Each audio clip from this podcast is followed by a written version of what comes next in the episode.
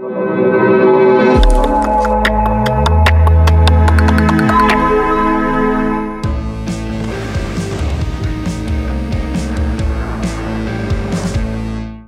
я Іван Семесюк, і ви дивитеся світоглядне шоу Інструкція війна на каналі Антропологія. Тут ми говоримо про українські ідентичності у війні. Ми знаходимося на території Софії Київської, і наш ворог вважає цей собор важливою частиною власної історії. Ось про це ми сьогодні і поговоримо: про ворога і про історію. І у нас в гостях пані Лариса Якубова, е, докторка історичних наук і дослідниця руского міра. Пані Ларисо, вітаю вас. Вітаю. У мене перше ж питання тут і зараз. Конкретно зараз. Чим ви займаєтесь? Що досліджуєте і над чим працюєте? Ну, прямо от зараз, і, мабуть, що останні п'ять місяців я займаюся війною. Повсякчас війною, 24 години на добу війною і тією катастрофою в Росії, що її супроводжує. Ну, особливо так міцно, я б сказала, плотно останні три місяці я вчитуюся в русський фашизм.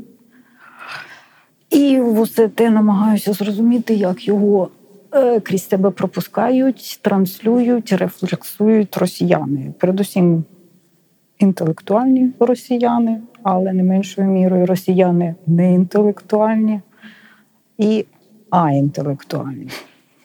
І це дуже складна робота. Катастрофа, просто катастрофа.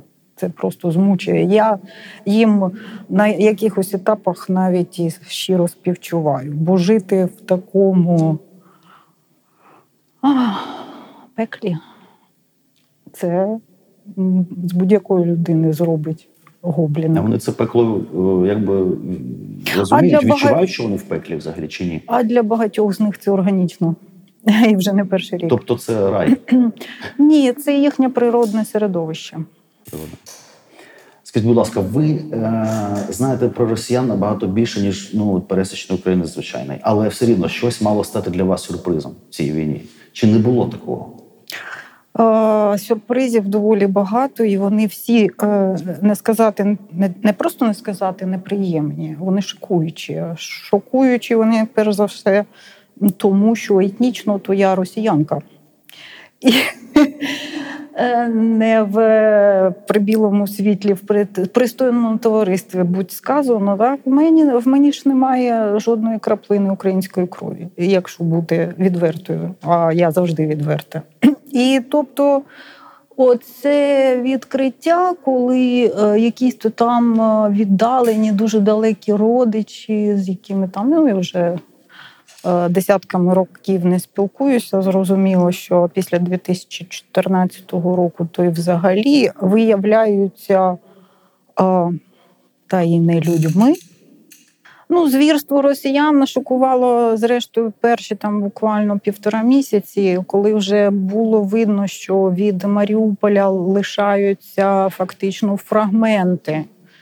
Е, Взагалі каркас е, вже Ну, погризаний, начебто цими дементорами, да, то було зрозуміло, що звірство це якась е, абсолютно така метафізична істота, яка вилізла з росіян ну, саме тут і саме зараз. І це окрема тема для розмови. І воно вже перестало дивувати, тому що також пропускалося не лише через професійний досвід. Я вам скажу по секрету, мене мама жила на той час в Бучі, я її лишила суто для того, що мені здавалося напередодні війни за день я там була. Що там буде спокійніше, що основна проблема тут і битва розгортатиметься в Києві. І на той момент я вже стільки всього пережила всередині себе, поки її евакували звідтіля. То звірство вже е, абсолютно до нього звичка виробилась. Тому що ну треба було компенсувати психіку, аби просто не здуріти. Ну чекаючи того ж е, часу, моменту, коли її звідтіля можна буде витягнути. От а от е, рефлексії суспільства росіян, оте, що вони яким боком повернулись, Оте, з чим вони а, на обличчі все це перетравлювали. І коли я вже потім за місяць почала активно все ж таки занурюватися в тому, а що про це думають росіяни з дипломами в кишені.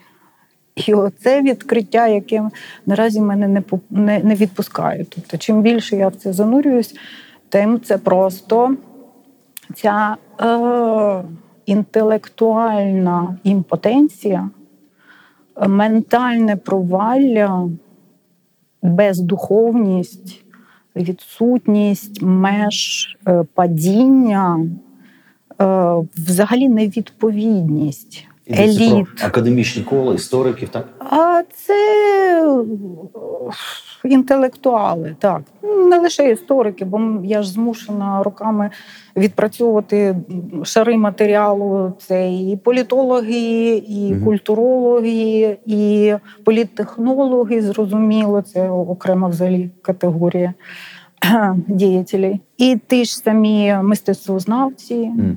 І все, все, все. І це реально просто жах, коли ти дивишся. І те, що називалося колись культурою, виявляється абсолютною маскою, яка прикриває абсолютно згниле зсередини соціальне середовище. Це називати не можна ані суспільством, ані елітами інтелектуальними. Це виявилося абсолютно химерна пустишка. Пані Ларисо, мене все життя, ну не все життя, скільки я теж методом художньої антропології досліджую це явище, цей руський мір. Переслідувало відчуття, що українці взагалі не розуміють, як це все влаштовано, що таке, ну як би це сказати, що таке русський, як істота, така культурна, соціальна і так далі. І все таки, от що українці не розуміють е, про свого ворога? Щось важливе, щось основне, чого ми не вхоплюємо і не можемо можливо вхопити. Багато чого ми не вхоплюємо, але українці і не можуть, і їм на щастя, і не треба. Не можуть в тому всю, сенсі всю токсичну е, субстанцію. Це для здоров'я то дуже небезпечно, я скажу. По-перше, може, у нас немає вібрісів цих, котрими можна це відчути взагалі? А і на щастя, на щастя. ми бачите, якщо порівнювати українці набагато менше іспорчені. Угу. Для того, щоб от е, накластися на цю матрицю, і це продемонстрував, скажімо, добре Захарченко, етнічний українець, да, да, да, і Платніцький етнічний українець, там більше з західної України. Треба бути людиною, яка зіпсувалася як людина. От просто банально зіпсувалася. Тому що на людину, яка чесна, чиста, яка тягнеться до чогось світлого, справжнього, яка є людиною в сенсі, вона в неї є оце зерно гуманізму, світло Боже. От на неї русський мір не накладається. Ви знаєте, в цьому е, контексті от шокує те, що сталося з російськими мамами, та?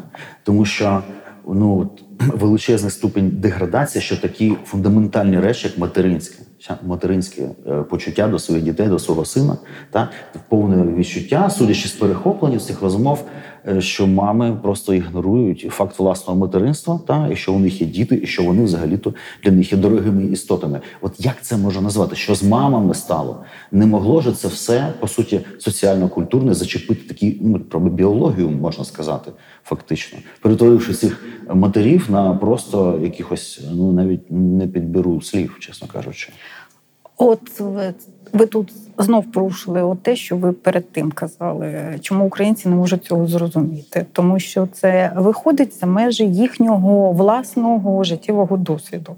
А мами насправді і в Україні бувають різні. Бувають Е, і тут. Питання не в тому, що ми стереотипічно переносимо взагалі, от всередині себе сформований базовими культурними засадами розуміння, що таке мама, та, якою вона має бути. Ну, Вона має народити, терпіти, тягути, 24 години бути з дитиною, відмовляти собі в усьому, покласти кісьми заради дитини, а потім, не дай Боже, щось таке лягти кісьми, аби не пускаючи його на війну, або навпаки, оплакуючи ну, вічно. Але це оцей образ святої мами, так. Богородиці, да, який ми транслюємо будь-яка християнська культура і українська, як її одна з версій також. Але ми маємо е, знаємо, що існують інші мами, які зловживають алкоголем, які народили, скажімо, свою дитину в містах не столь віддалених. В тюрмі ви маєте на увазі? Ну, звичайно, да, які приймають психотропні речовини все своє життя, а їхні діти, як безтрюки, е, бігають по вулицях. Це настільки масове явище там. І от е, повертаючись до чергових відкриттів моїх за останні місяці, я от на днях буквально з здивуванням у російського соціолога Льва Гудькова Гудькова прочитала, що бачите. А масштаб поширення кримінальної взагалі культури як субкультури російської, яка зрозуміло виростає не на порожньому місці, тому що таким є соціальне середовище. Так, от кожен шостий росіянин е, відбув на сьогоднішній день е, термін ув'язнення. Кожен шостий. Уявіть собі. За статистикою, це колись, коли таке писали про Донбас, і багато людей на початку конфлікту ну, казали, що ну що про нього там казати про Донбас? Це ж е, зона, де е, живуть переважно ті, хто так виявляється, то Росія давно так би догнала і перегнала, як то кажуть. І бачите, мами це частина цього середовища, і їхні діти також частина цього середовища. І в них там не лише мами такі, але й тата такі. І діти наразі, на жаль, виростають е, в таких умовах. І якщо переводити, чому це з ними сталося, е, це треба розповісти історію ХХ століття в Росії. І наразі сьогодні для мене висновок один. Взагалі, масово росіяни це люди, яким неодноразово вже при народженні переламали крила. Я для себе так формулюю, тобто душу. Не один і не два рази, а кілька. І для тих, хто залікувавши ці переламані крила, ще вийшов потім в якусь соціальну площину і намагався змінити життя, вискочити з цієї колії, так. йому ще кілька разів переламали ноги. Е, хребта і решту. Тобто це суспільство, яке масово інвалідизоване. Це соціальні інваліди, і ментальні, і духовні інваліди на загал. І тобто, оця катастрофа, яка для мене останніми днями розкривається ще більш м- прикметно, це те, що люди, які мали можливості жити за межами соціальної е, катастрофи, тобто інтелектуали, чиновники, освітяни, митці включає балерін, да? Е, ті, хто ну змі, то взагалі закинути і забути, але от ті всі, що ставили себе над цією зоною соціальної катастрофи, вона величезна. Це фактично вся Росія, за винятком Москви і Петербурга. Угу. Все решта це зона соціальної катастрофи, яка розділена етнічними бар'єрами і регіональними, і ну тобто простором колосальним. А от всі ці люди, які мали бути над суспільством, генерувати оці транслювати смисли, а якою має бути мама? А яким має бути тато? А що це така е, таке повноцінна, здорова родина, і які діти мають виростати, народжуватися, яким вони мають ставати? Вони вчили бути звірми всю країну і своїх власних дітей. Фактично, от зараз катастрофа руского міра це знаєте, люди, які обдурили самі себе.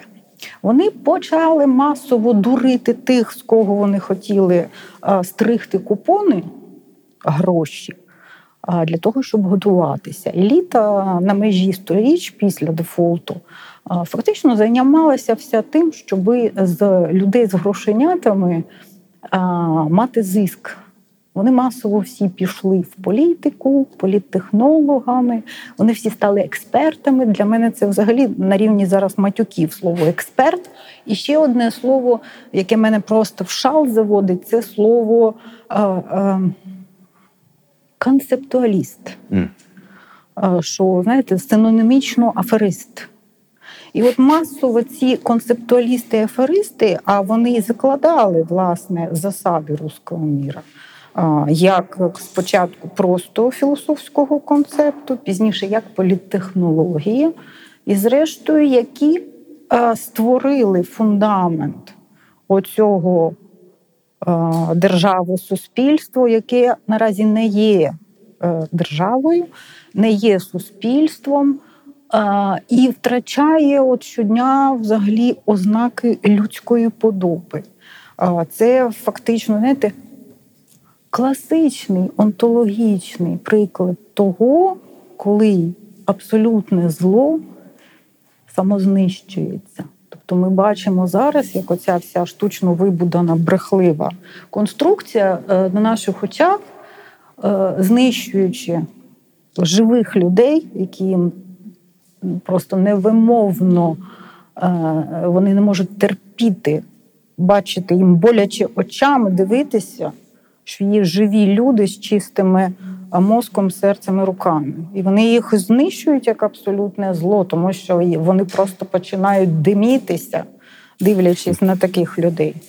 І оця конструкція брехні і зла вона руйнується е, під вагою е, своєї власної брехні. Вона розвалюється. Вона, знаєте, як от в американських фільмах е, про того ж. Е, мумія повертається і так решта. Оці всі так, так, так. страшні кровопивці, коли на них світло потрапляє, вони починаються так. Почати гнити, потім е, дозрівати до, до кісток, а потім розвалюється в прах, в попіл. Пані Ларисо, е, питання ну, особисте. Бачите, цей от руський мір в моменті, та, про який ми говоримо, він приніс смерть. Дуже багато смерті в Україну. Ваше ставлення до смерті хоч якось змінилося зараз чи ні? Моє ставлення до смерті давно е, цілком усвідомлене. На жаль, в житті були такі моменти, які змусили мене зрозуміти, що це таке, коли я ще була доволі молодою. До смерті моє ставлення не змінилося. Зараз наразі зміцнюється моє розуміння життя.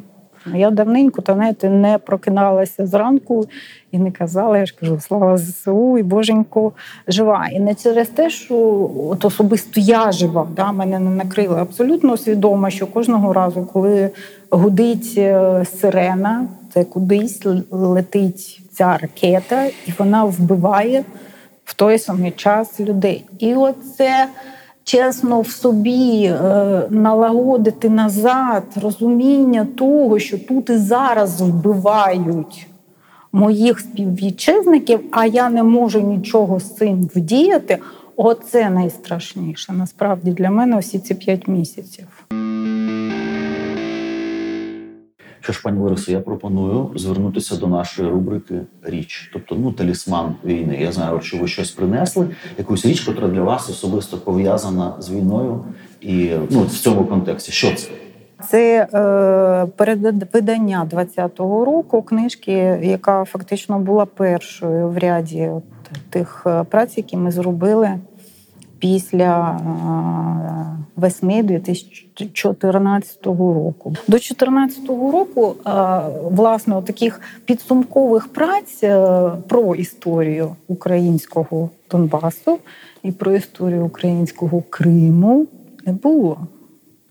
Так само, як і решти, в принципі, регіонів. Але це те, з чого довелося починати. І у нас був такий експрес біг, забіг, я б сказала, коли ми спочатку зробили книгу про Донбас. Це власне ця книга е, саме про це. Так, да. а потім ще й про Крим для того, щоб все ж таки дати козирні карті своєму народу.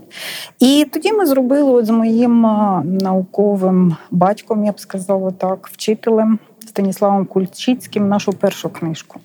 Ми її назвали промовисто тоді. Називається вона «300 років самотності. Український Донбас у пошуках смислів і батьківщини. Це вже переведення 20-го року. Е, воно трохи змінене з дописаними на той час подіями, що відбувалося на окупованих територіях. Хоча в першому виданні, виданні вони також були. Це книжка, знаєте, свідок моїх ночних трансформацій з е, дівчинки з Донбасу, ну вже не дівчинки на той час, просто з Донбасу на політичну українку. Е, це мій, мій ближчий свідок того, як в моїй душі народжувалися і насправді набирали силу розуміння, де я і хто. Я раджу всім прочитати її для того, щоб раз і навжди завжди собі вбити оці, е, знаєте, сумніви. Донбас наш український чи не український. Ви дивитеся інструкція війна, і ми сьогодні говоримо про руський мір. У нас в гостях пані Лариса Якубова. І е, ця рубрика. Ми говорили про це явище в моменті тут і зараз, в якому стані цей руський мір, та в якому стані Росія. А хотілося поговорити про причини, тому що зрозуміло їх безліч. Це, мабуть, просто неймовірна безодня, але менше з тим є якісь основні точки. Та? І м- про цю війну говорять іноді про, про війну цивілізації взагалі. Ну, можливо, це якби звучить пафосно, чи є в цьому взагалі якась доля істини. Ну, е, в тому смислі, що знаєте, Росія ніби протистоїть колективному заходу, та? і чи можна в такому разі визначити це як співмірні величини взагалі чи ні? Росія це цивілізація?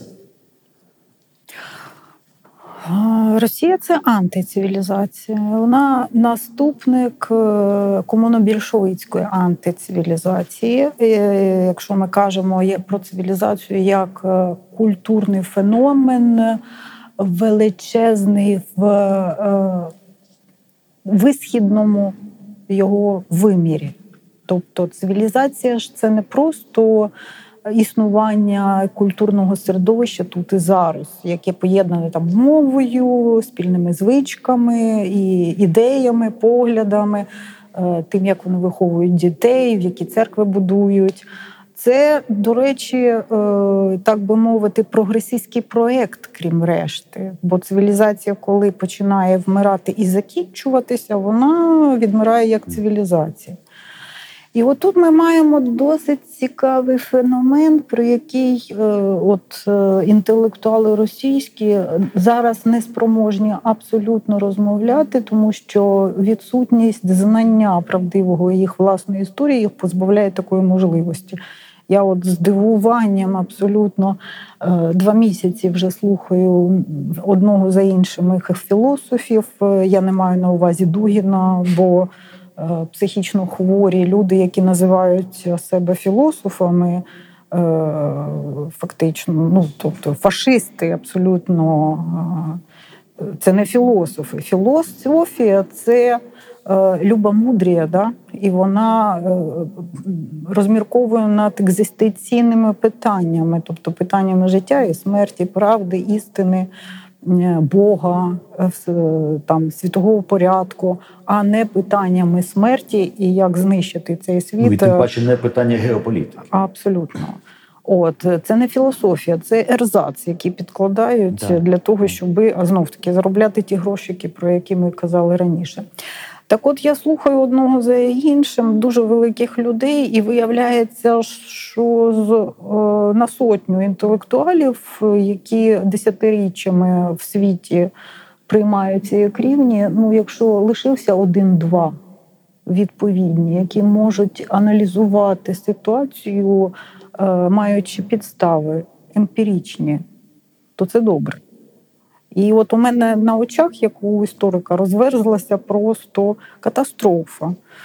Е, знаєте, коли не знає власної історії дядя Ваня, якийсь там, це одне. А коли люди, які за руку ведуть народ у майбутнє, начебто, не знає історії, це інше. Складається така ситуація, коли знаєте, коли е, найскладнішу математичну задачу там часу да, е, вирішують, вирішують, вирішують, а не знають банально алгоритмічних дій, чи навіть банально просто е, базових засад. І оця їм здається величезна складна задача, вирішується, вирішується, а вона розпадається через те, що базові знання відсутні. Пані Ларисо, питання історичного цього роздоріжжя чи був шанс взагалі у Росії не стати такою? Ну тобто, уявімо собі, що ну не було комунобільшовизму, так а була ось ця от російська, ну напевно, не антицивілізація, а просто цивілізація, так з якимись ознаками такої вестернізації, ну принаймні в, в культурі.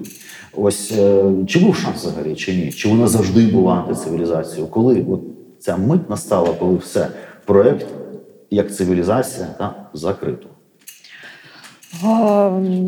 Знаєте, до останнього дня у кожного з нас і у кожної країни є шанс, поки ми живі. От поки не стався цей е, фронтальний обвал, е, ну і кінець людського життя. Специфіка і особливість взагалі України, Росії, ну і Білорусі, і взагалі решта пострадянських теренів, mm-hmm. в тому, що ми взагалі це мало розуміють у світі досі. А, Що ми взагалі є наслідком Е, цієї е, антицивілізації. А насправді на заході і в світі мало розуміють, що це таке, тому що 74 роки цей радянський союз він від початку був радянським союзом. Да? Але оця от комунобольшевістська плита геополітична проіснувала як закрита річ у собі. Вона продукувала правила життя і соціальної взаємодії, які е, були відсутніми геть в решті світу в якому ці е, більшовицькі перевороти в національних формах не відбулися. І основний результат е, наразі для всіх е, етносів націй, які пережили оцей експеримент, полягає в тому, що ми всі вийшли з нього тією чи іншою мірою не травмовані, як пишуть в західній історіографії, а скаліченими. Тобто інвалідами, по суті, так? Тобто про інвалідів е, зараз прийнято казати людина з обмеженими так, так, можливостями. Тобто ми вийшли з соціумами з обмеженими можливостями.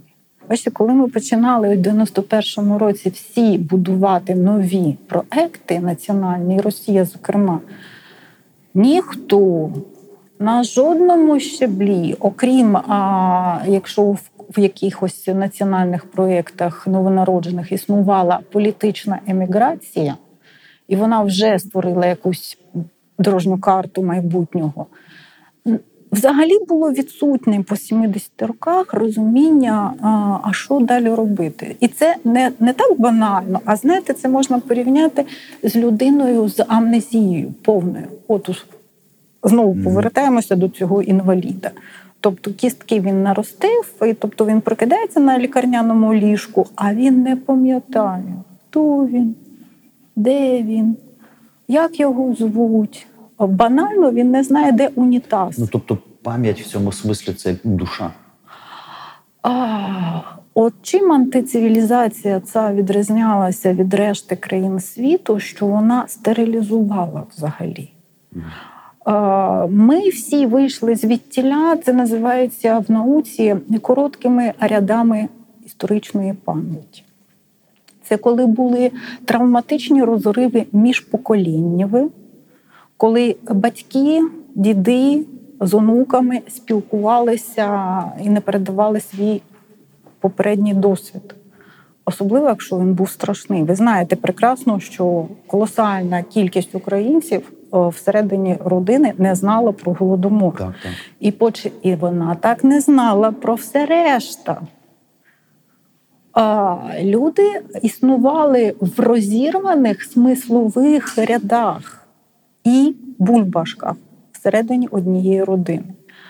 І це існувало на всіх соціальних рівнях. Не було взагалі жодного шару, зокрема і верхні ешелони влади, які стерилізувалися і, власне, виходили в якісь сфери керування лише після ідеологічної стерилізації, яка передбачала переформатування повної свідомості.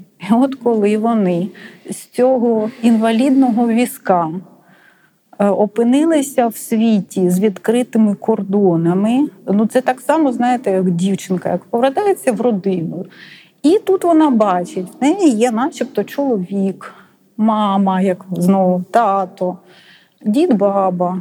А воли, а вона не знає, кого е, як зовуть, взагалі хто Ну так. папа, хто мама, хто тато.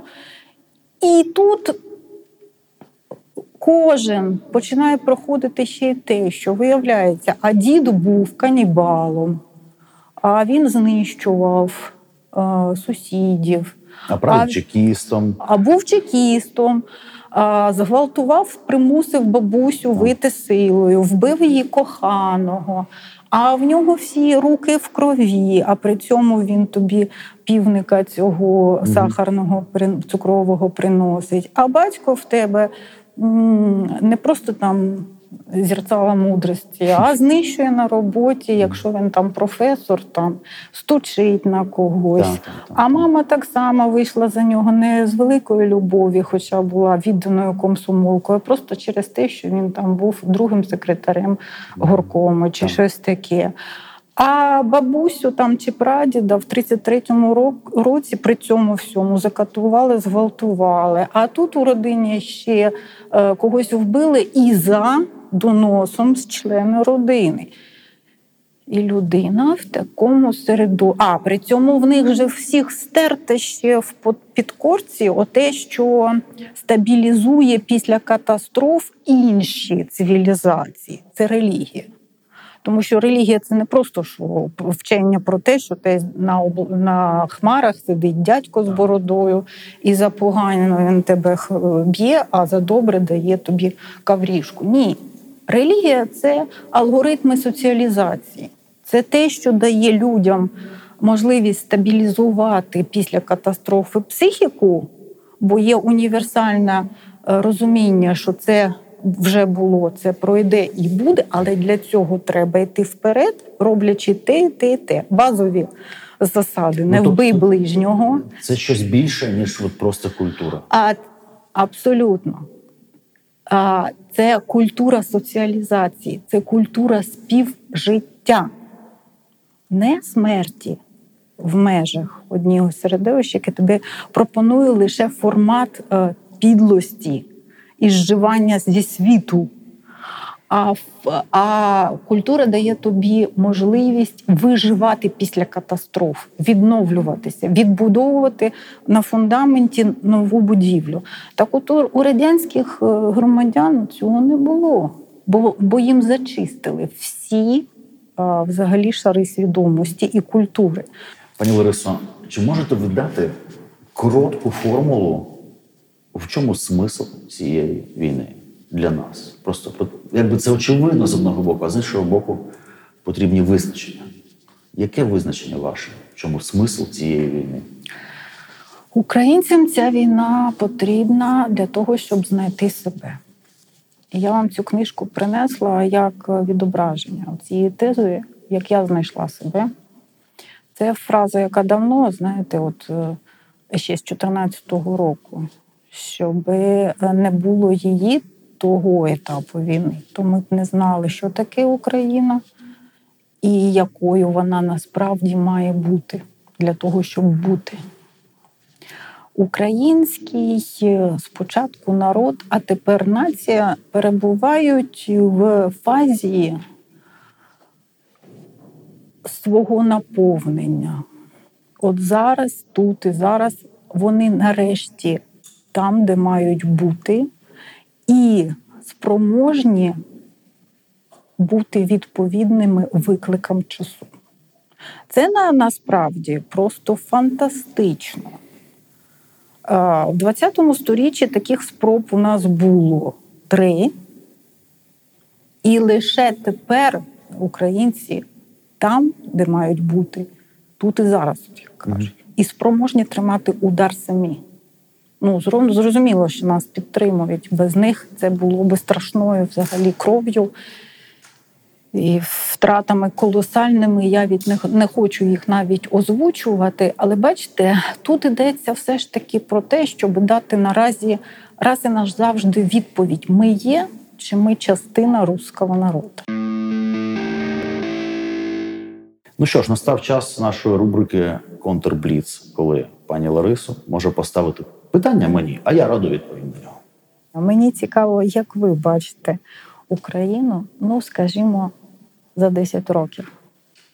Взагалі, знаєте, для мене Україна, я бачу через місію, і неважливо через 10 чи через 100 років.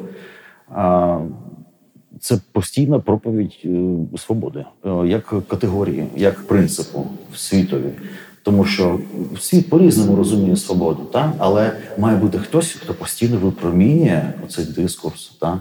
заявляє свободу і маніфестує. Свобода наша релігія. Причому йдеться, звичайно, про індивідуальну свободу кожної окремої людини. І от якщо ми, українці, наша культура таким чином буде виходити за межі себе і постійно проповідувати людям цим бовдурам, що свобода це найважливіше, що у них є. І тоді я думаю, що наша Українонька, вона і тисячу років простоїть. Отак от.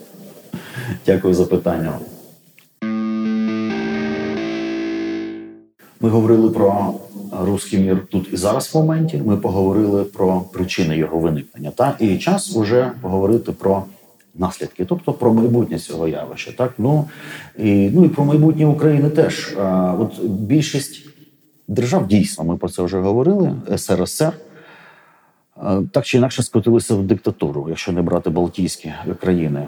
А українці чомусь не скотилися в цю диктатуру. Ми трошечки вже зачепили це, та але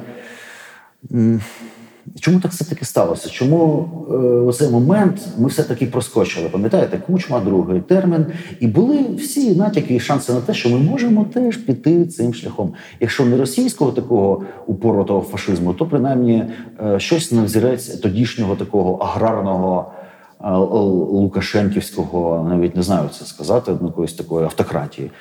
Чому все-таки ми, українці, проскочили і не поперлися туди? Тому що ми молодці. А і все.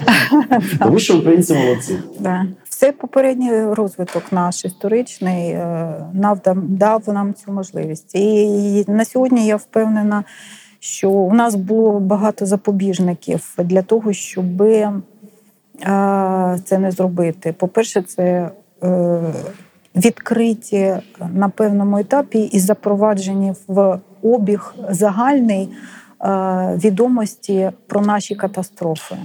Отакі дві стабілізаційні були у нас е, стовпи: це голодомор і великий терор. Е, Розстріляне українське відродження і голодомор, про яке ну, казали усюди. І бачите, виявилося, що е, це як травма е, так званої Велик- Великої Отечественної у росіян, де в кожній родині знайшовся постраждалий. Так у нас були оці голодомор і великий терор. І оця травма вона включила в українців просто отак е, ті внутрішні е, свідомістю банальною не е, моменти, які не усвідомлюються, коли твої пращури, яких ти не знав ніколи, а їхня кров тобі кричить, що не можна переходити межу підлості. Не можна оцей режим, який відбудовується, заперечуючи, що це було, підтримувати. І це стабілізувало українців. От саме це. Пані Ларисо, питання е, нашого майбутнього і е, місце Росії в українському майбутньому. Що для нас краще? Ну, вигідніше, це бідна і тоталітарна Росія, чи навпаки демократична і процвітаюча. Я навіть не знаю, що обрати. Я бачу небезпеки і там, і там, тому що а, тут вони діють силовим методом, а там вони можуть нас просто купити. Мені здається, що українців іноді легко купити. Ось е, який варіант для нас краще, все таки? Яка Росія е, будущого, як вони кажуть? Це, що називається питання на засипку. Я взагалі б не ставила так питання, тому що як історик, з огляду на ту катастрофу, яка розгортається, я розумію, що ані перша, ані друга Росія е, на моєму особистому віку е, вже не буде реальною. Тому що вона перебуває в такій фазі розпаду. Я не кажу про розпад от суто вже територіальний, геополітичний. Але чесно, навіть е, по завершенні Другої світової війни я не бачу такого абсолютного розвалу деморалізації в стані навіть нацистів і фашистських держав, які е, отримали поразку по наслідках Другої світової війни. Це знаєте, зараз от я писала ще там на початку е, березня про обнулення велике. А це найстрашніше руйнування культурне. На сьогодні виходить, що в Росії нема культури як такої. А культура це не мистецтво. Частенько кажуть, що ось велика, велика руська культура. І е, нагадую, Достоєвський, Пушкін, Мусорський. Це не культура, це лише є частина. Культура це взагалі синтетичне явище, це все те, що людина виробляє в процесі свого життя як соціальна істота. І не лише те, як ми тримаємо ніж і виделку за столом, а от те, як ми виховуємо дітей.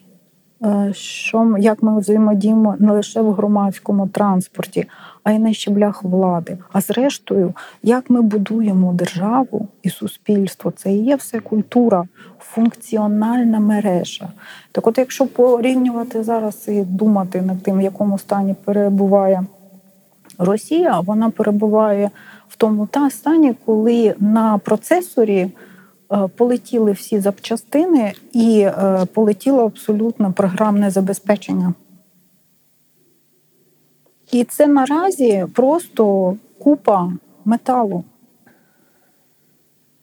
Ми просто зараз е, в світі мало хто розуміє, що відбувається, бо підраховують, скільки щодня вона витрачає на війну, мільярд чи півтора.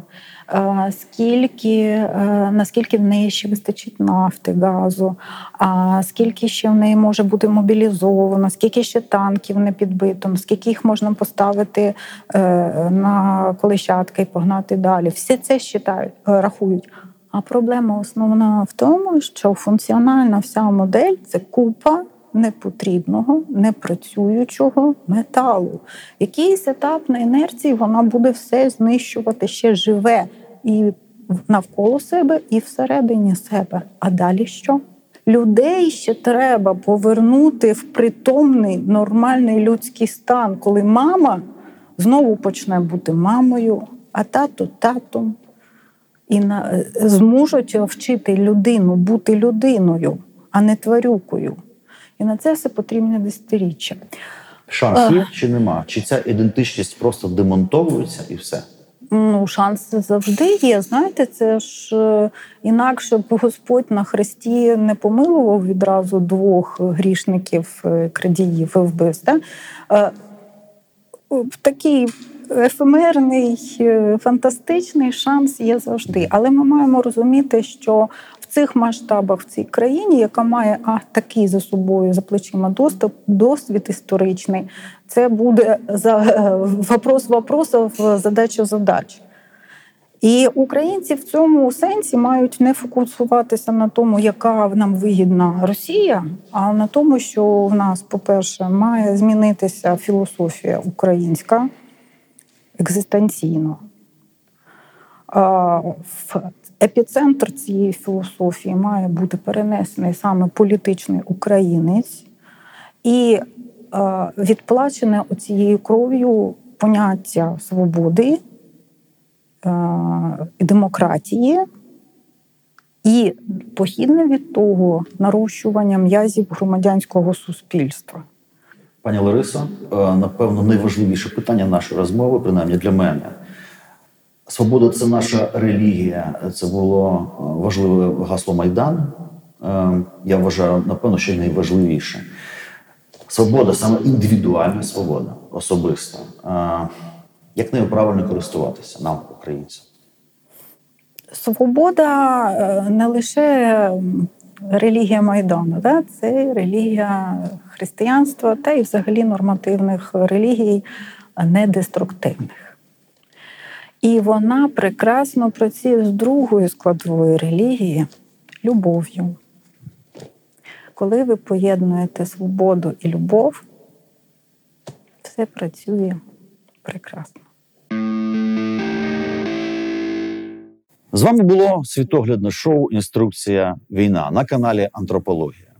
Поставте цьому відео лайк, розшерте його і напишіть в коментах про те, яким ви бачите майбутнє України через 10 років. А також підписуйтеся на наші соцмережі, тому що саме там скоро з'явиться наша культова рубрика Мемарня. До зустрічі!